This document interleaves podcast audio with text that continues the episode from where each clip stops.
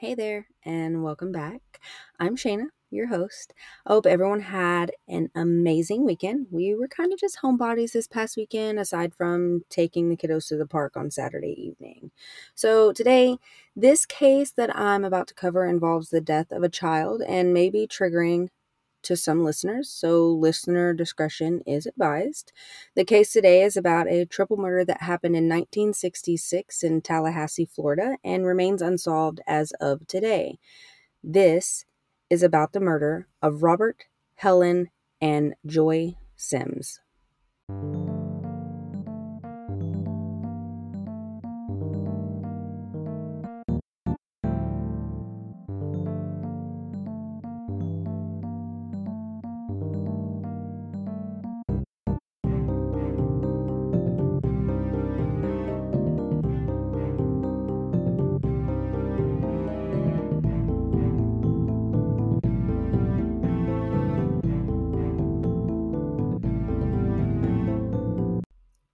It's October twenty-second of nineteen sixty-six. Jeanette Sims and her sister Judy are babysitting for locals because there's a Florida State football game going on. Her parents, Robert and Helen Sims, along with their little sister Joy, stayed home. It was a beautiful fall day. Nice cool breeze. Now, Tallahassee was an ideal town, carefree. Parents didn't worry about bad things happening, and the kids would stay out until the streetlights came on. Nobody paid any mind to it. Kids then and there would go as far as their feet would take them. It was the perfect place to raise your children. Robert and his family were relatively new to the area, Robert and his wife Helen originally being from Meridian, Mississippi. Robert was forty-two and had received his P H D at Florida State in nineteen sixty-one. Helen, thirty-four, was the First Baptist Church secretary. Robert and Helen got married when Helen was only seventeen and started a family soon after, Jeanette being their firstborn daughter, followed by Judy, and then Joy was born. The Sims family was a happy family, religious. The children were described as intelligent, very nice, and well-mannered. Their social life was the church that Helen worked in. Robert worked with the State Department of Education. Helen was a fine pianist. Jeanette and Judy were part of the National Honor Society at Leon High School, and Joy was attending Augusta Raw Middle School, just a few blocks from their home at six forty-one Mural Court, Tallahassee, Florida. One night, on the night of twenty, the twenty-second, Jeanette, also known as Jenny, returned home after babysitting. It's nearing eleven p.m. She walked into her home as she did a thousand times before. She could hear the T V, but her family wasn't huddled around watching it like she had expected. The teapot was on the stove and a cup of coffee on the counter.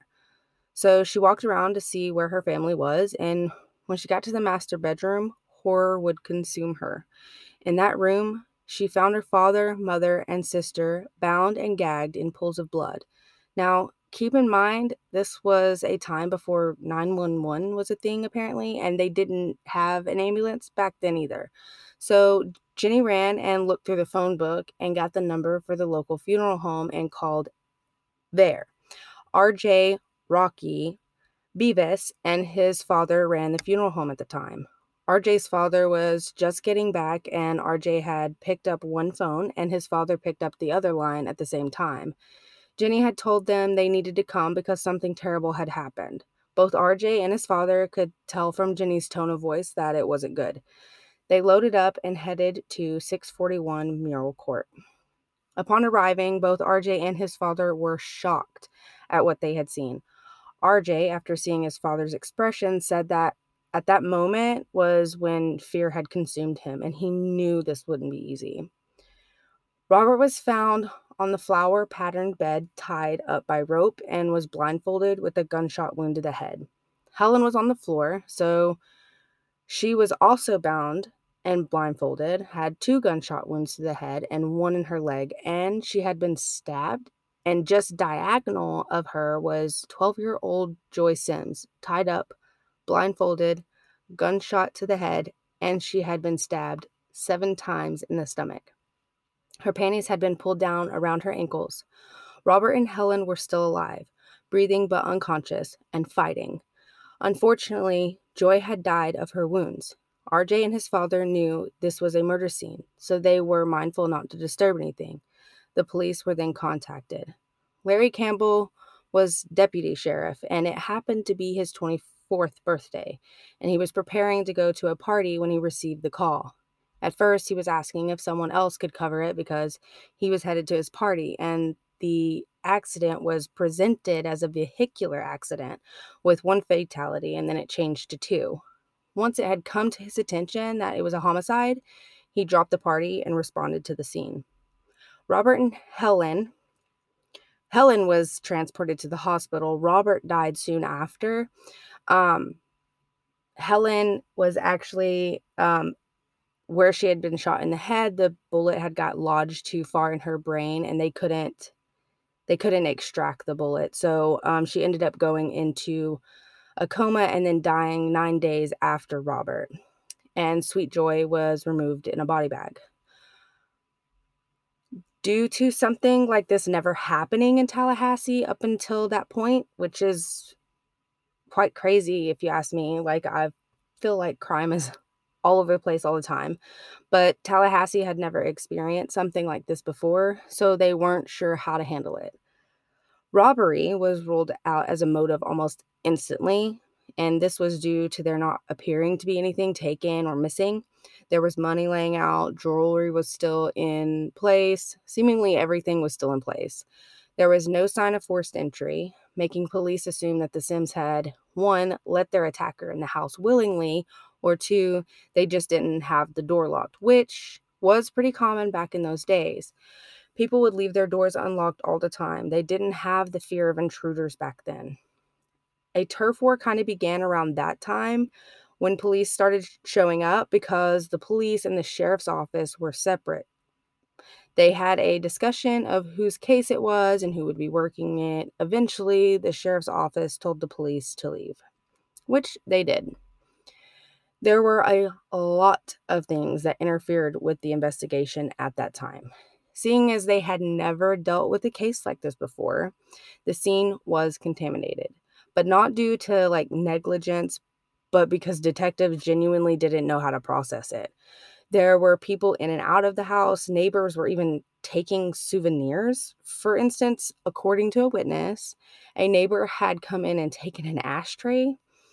There were also other things that caused issues in the investigation, like detectives putting out cigarettes in the ashtrays in the house, sitting on the furniture, using ungloved hands to open doors and move things.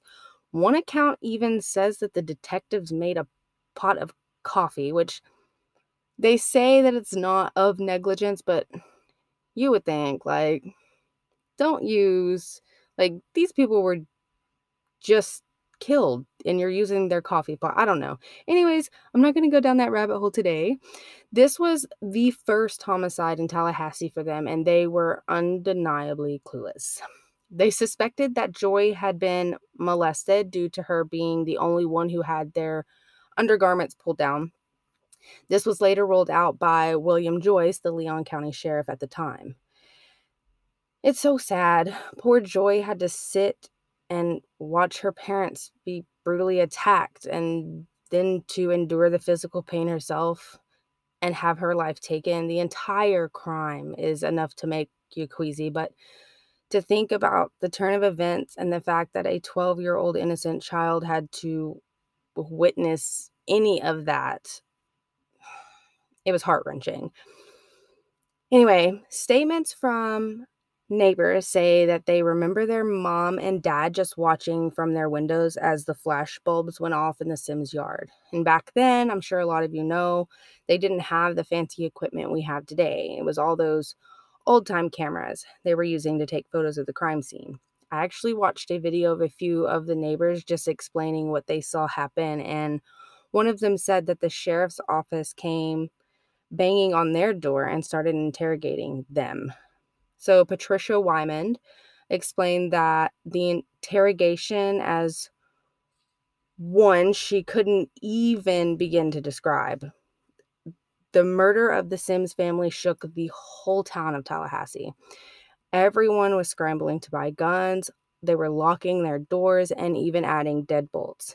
It's even said, I read it a few times actually, and it was actually in a few of the videos that I watched that covered this case, that women were starting to fill water guns with ammonia due to handguns being sold out, and all the deadbolts were also sold out. So everyone was just like in this, you know, citywide panic. And so they were doing everything that they could to kind of protect themselves. The kids weren't allowed outside without supervision, and they stayed with their parents at all times. It had completely changed the town. They even canceled Halloween. And for a while, they didn't even have a suspect. They scoured the house and yard for evidence, searched the neighborhood, the wooded areas surrounding the house, and even drained a pond located near the house, and didn't find anything related to the case. Days had passed since the official investigation had started, and the day had come where the funerals were being held. The funerals were held at First Baptist Church. The entire town came. It was the biggest church in the city at the time, probably still is today. The church was packed to the point of standing room only. Like, you didn't have anywhere to sit. So like friends of Joy were there, and friends of Judy and Jenny were there. Those poor girls, I can't even imagine. They orphaned, so the town was their only support. Robert, Helen, and Joy were buried in Meridian, Mississippi at a little church there back in their hometown. Still, after the funeral, the town was on edge. If they saw a person that they didn't know, they always had that question of, you know, could they have done this? It was hard for everyone to process. They didn't know what to think. For all they knew, it could have been a friend or a neighbor. People they trusted before weren't so easy to trust, which is really sad, but they all went about their day just with a little more caution and awareness. They didn't have a suspect. They were just kind of digging for answers and clues. No matter how far of a reach one explanation was, they were going to follow it. Patricia Wyman had mentioned something in the documentary I was watching. She had said that Captain Baldery had lived up on the corner from her, and he had actually said that they knew who had done it, but they couldn't touch him with a ten-foot pole, which I guess means they're like like a higher up, uh, maybe a role model for the town or something like that. But that's what she said he said. So, you know how I had mentioned that Helen had worked as a secretary at First Baptist Church? Yeah. Okay, so the pastor there was C A. Roberts. Back then they went by initials. C A stood for Cecil Albert. Helen had apparently had some issues with him, and according to some reports, a lot of women did. C A. Roberts was something of a remarkable man. He was from Waco, Texas, and he was born October of nineteen thirty-one. He went to Baylor and did a master's, bachelor's, and a P H D at Southwestern Baptist Theological Seminary at Fort Worth. He got married to his wife in nineteen fifty-three and moved to Tallahassee, and he immediately made an impression because he won the Junior Chamber of Commerce Man of the Year in sixty-three, and then in sixty-four he won Florida Man of the Year. It's said that he was a spellbinding speaker, and people packed his sermon in the morning and would come back that night for more. People looked at him with somewhat of a reverence. So what some found odd is that just days before Robert, Helen, and Joy were murdered, Helen had resigned as church secretary. So rumor had it that she, quote unquote, knew too much. And I'm about to tell you why I would say that. The truth came out that Pastor Roberts was an active man in the community. Anyone want to guess what I mean by that? If you said having an affair, you are right. But if you said having an affair with several women, you hit that right on the head. Soon after he was named a suspect, that's when women started calling the Tallahassee police station and professing their innocence. It wasn't until they started calling that Larry Campbell put two and two together. They eventually blacklighted his office, which revealed that he was extremely active in there.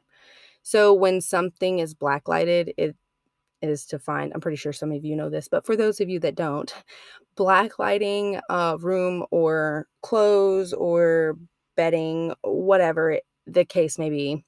It's to help find substance left behind, like bodily fluid, cleaning solvents, things of that nature. And I'm sure you can assume what they found under that black light, which meant that Helen had a front row seat to everything that was going on there. This also made citizens think that Helen was one of Pastor Robert's mistresses. But police and detectives didn't think that at all, and they had found no evidence of that either. Another theory they had was that Roberts had a cult following and that he may have had someone go off the Sims to cover up his lust for pretty Helen Sims, so that if he had ordered someone to go kill someone, they would have, a, have, according to some sources. Like, not everyone believes that, but according to a lot of, like, the church people, it, he had, like, a cult following, and he gave orders. And I kind of agree with Patricia Wyman when she said that in in some ways, it doesn't add up, but in other ways, it adds up perfectly. The case is extremely confusing. That being said, that's probably again due to the city not having the slightest idea as to how they were to proceed during the initial investigation at the crime scene. On the night of the twenty-second, which is the night of the murders, Roberts was at the state football game. He was the team chaplain. He is seen on tape with the team, but the question is, what happened at halftime? He had disappeared for a period of time, but as the second half came around, they spotted him on tape again.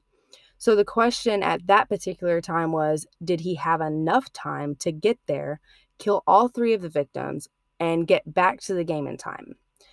We will talk about timeframes in just a second.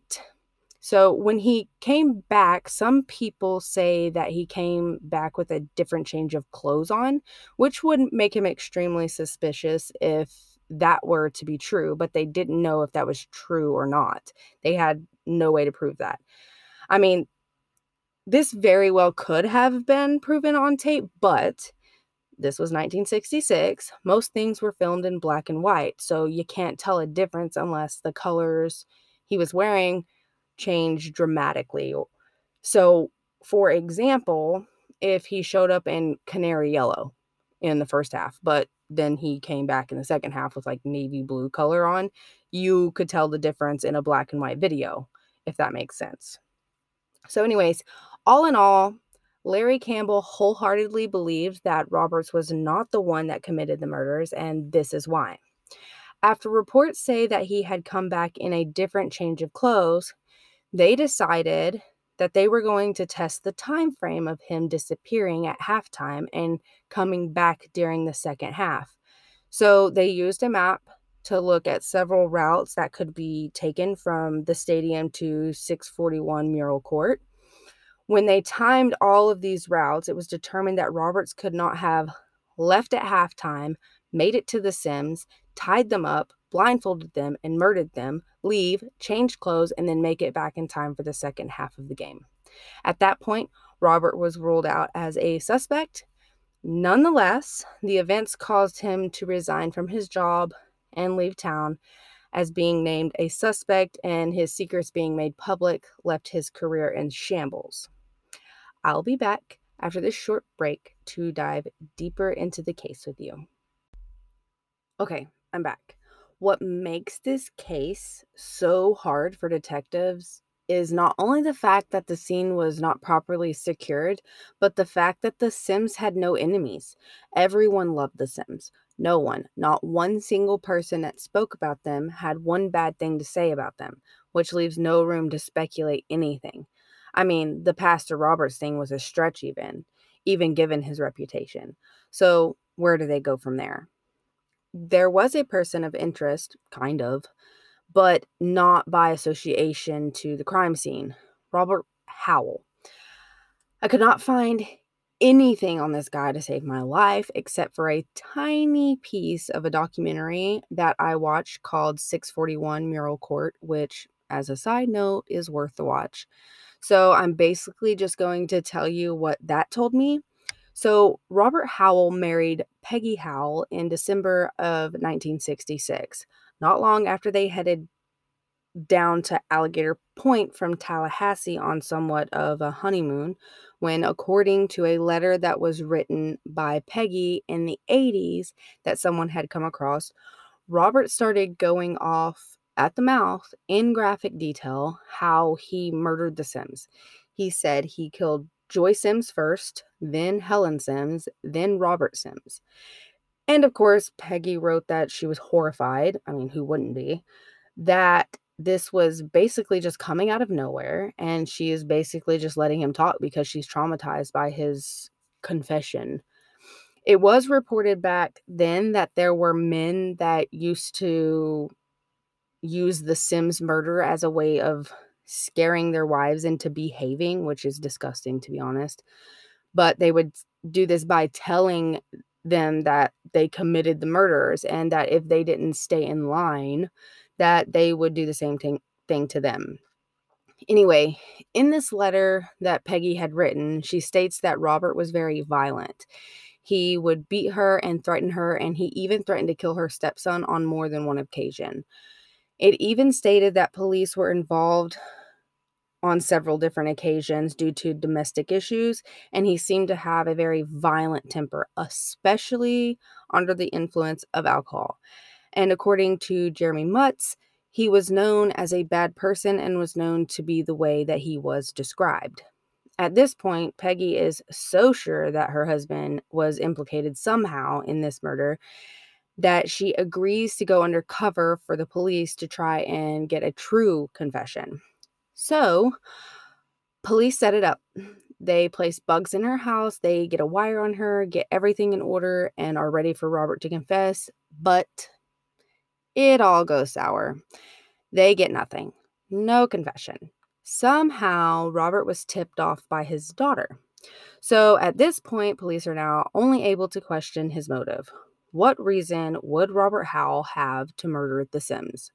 Well, the answer to that is what they called slim. Robert had claimed that he had got into a discussion with Helen Sims at a grocery store, and apparently it was heated, and according to Mister Howell, he had followed her home and made a note that he was going to kill her. But there was no evidence to su- substantiate that, so Peggy goes to police officials in Tallahassee with a couple of things. One of these things was a thirty-two caliber handgun that she had claimed might be the weapon used in the murders.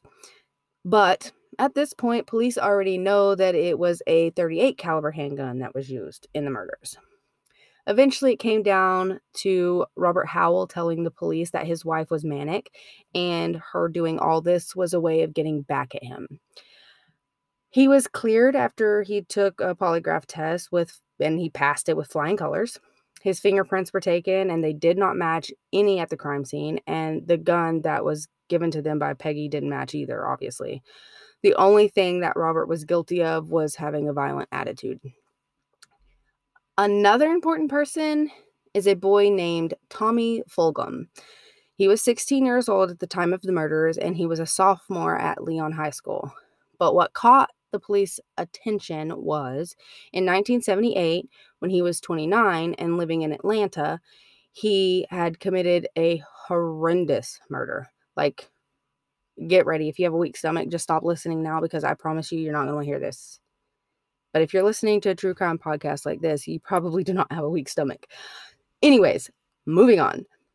The woman that he had murdered in his apartment had been disemboweled, and her hands were cut off. And he had her liver or some other organ in a jar. And it was in, like, sitting next to him. It was in his possession.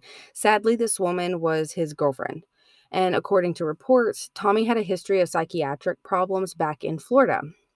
Tommy had told police that he had done that because he thought if he did it, that Satan would be chained for a thousand years, and Satan could no longer be on the earth.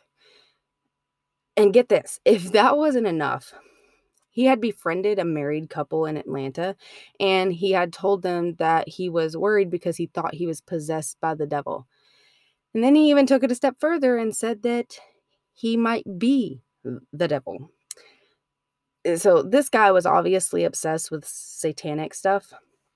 So anyway, the lead detective on Tommy's case starts doing a little research and realizes that Tommy lived about two blocks away from six forty-one Mural Court on October twenty-second of nineteen sixty-six. So he starts thinking, what was Tommy doing on the night that the Sims were murdered? So he calls up Willie Meg, who at the time was the state attorney, and told him that he may have a person of interest here for the Sims case. Well, they kind of dug around and found that Tommy's house was one that police had stopped at to question during the initial investigation of the Sims murders. But when police arrived, Tommy was nowhere to be found. This kind of made them a little suspicious.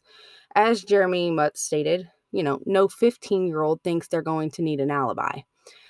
Further down the line, they had questioned a few of Tommy's friends and even his ex-girlfriend. And it turns out that Tommy had been at a party all night. Tommy had been a good suspect at the time, but he was ruled out due to, of course, his alibi, and his prints didn't match any at the crime scene. Okay, let's pause for a second, because this case was so hard for me to wrap my head around. So far, three potential suspects have been cleared. It wasn't Pastor Roberts, it wasn't Robert Howell, and now Tommy Fulgham has been cleared. I don't know what to think at this point, to be honest. Literally in the middle of researching this, and it's like taking me back and forth, back and forth, back and forth. So it's definitely a whirlwind of things happening in this case. I feel like it's a case where there were too many hands in the cookie jar. I can't even imagine being on the force at this time, like during the murders or even now trying to solve it, because I feel like they should probably just go back to square one. Everything is a bit scrambled. Anyway, let's keep moving forward. So back in nineteen eighty-seven, which is twenty-one years after the murders, a woman named Mary Fox calls Larry Campbell, who is sheriff now. Mary Fox wants to talk and get some things off of her chest, and Larry is more than happy to have her come in and talk. Mary Charles LaJoy, she liked to be called Charlie, came from a troubled background. She was adopted, and she had described her adoptive parents as being abusive to her, especially her mother. Beating, beating, beating, beating, she stated on the police tape. She said that her mother did it solely because she existed. At the time, Mary had been in junior college, and they couldn't keep a roommate with her in her dorm because she would freak out at the small things, which to me would be a sign of something deeper, but I'm not a doctor, and I wasn't a detective back then either. She seemed to have an obsession with death. When Larry asked her when that started, she said she believed it started in nineteen sixty-five. Keep in mind that this was one year prior to the murders. She talked to Larry for a good part of six hours on camera. She was saying things along the lines of, what if I did go in that house? What if we did go in that house? One report said that she was always in a state of awe when discussion around funeral business was done. Like that whole um, career choice, it was, she was just always in that state of awe. She didn't seem in a state of shock or disgust, but intense interest, rather. She had actually visited Beavis's funeral home so much that R J's father had asked her not to come back. Um, R J had said that she would break in and steal things like the gowns, and then she would sleep in them, which is super creepy. Like, I'm all for, like, crime and stuff and examining things, but that's a little that's a little far. So she talked about how she didn't fit in because she didn't have acceptable clothes when she was a kid. She didn't have friends except for one, Vernon B. Fox Junior The first time Vernon ever saw Mary, he was in the fifth grade, Mary in the third. Mary was a friend of Vernon's sister. Mary and Vernon became friends in elementary school, and they began a romantic relationship when Mary was still a teenager. Vernon's parents didn't want him hanging around her. Vernon's dad especially didn't care for Mary. Mary's parents felt the same way about Vernon. So there were gaps in when Vernon would be in Tallahassee and when he wouldn't be. This particular time, Mary said that around the fifteenth of October, the neighbors had seen Vernon peeping in on Joy Sims. Vernon, to this day, denies this. Now, I'm not going to tell you what I think because, to be honest, I don't even know what I think. So anyway, Vernon had supposedly said something to Mary about how they wouldn't be able to be together and that they were going to lock him away for the rest of his life. This is something that Vernon denies to this day, too. Mary then proceeds to tell Larry on tape that she thinks she went in and committed the murders because she didn't want to lose the only friend she ever had. Mary, in my opinion, was a little out there. Moving forward, Larry was kind of hinting at like a jealousy motive when talking to Mary, saying how they had what she didn't, Vernon had her, so why would he want Joy? Just things along those lines. Mary semi-agreed to what was being said, saying that if Vernon had been out there, you know, looking at Missus Sims, you know, he would have something to look at. Then she wouldn't have anything to worry about, but because it was a kid, the Sims could get Vernon in trouble. She even proceeded to call the Sims kids ugly, which I found revolting. Anyway, whew. On the night of the murders, Vernon and Mary had gone to see a movie. According to Mary, she had thought they had stayed for two movies, but she claimed that police said she was wrong. Mary claimed to have gone directly home after the movies, but their stories kept changing.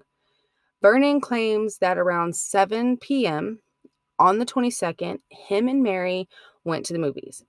After the movie was over, they went down to a secluded area and had sex in the front seat of Mary's mom's car.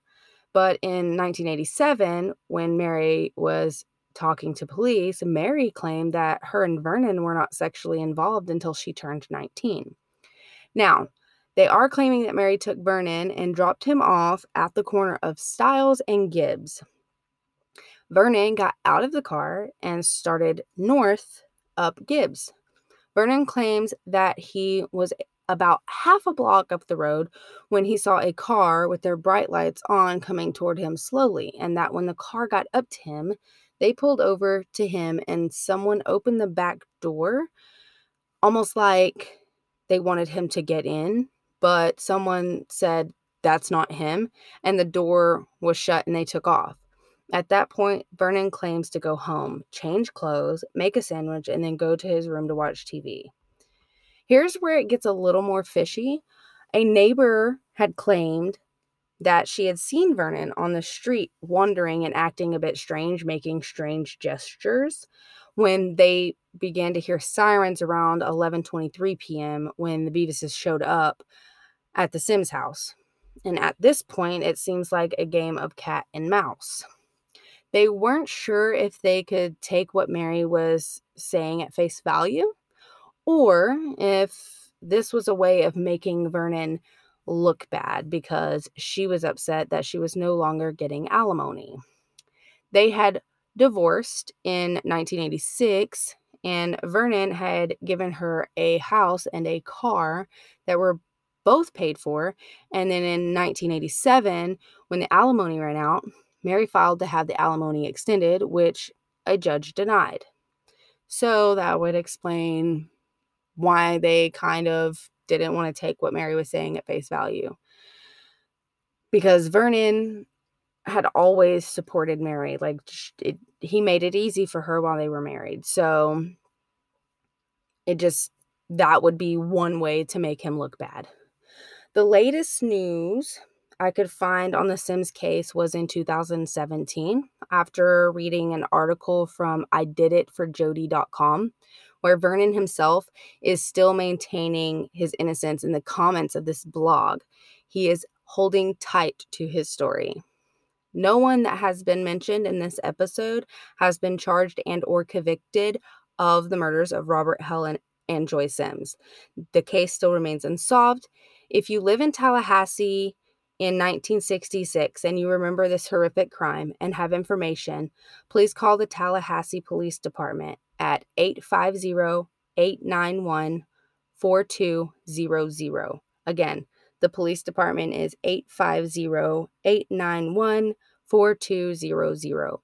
Or you can call Tallahassee Crime Stoppers at eight five zero, five seven four, eight four seven seven. Again, the Crime Stoppers is eight five zero, five seven four, eight four seven seven. And that's all I have for today. Until next time, stay safe, friends. Thank you for tuning in this week. If you enjoyed this episode, please hit that subscribe or follow button and tune in every Monday for a new episode. Episode suggestions can be sent to criminal beauty pod at gmail dot com. You can find me on Facebook at criminal beauty twenty and on Instagram at criminal beauty pod.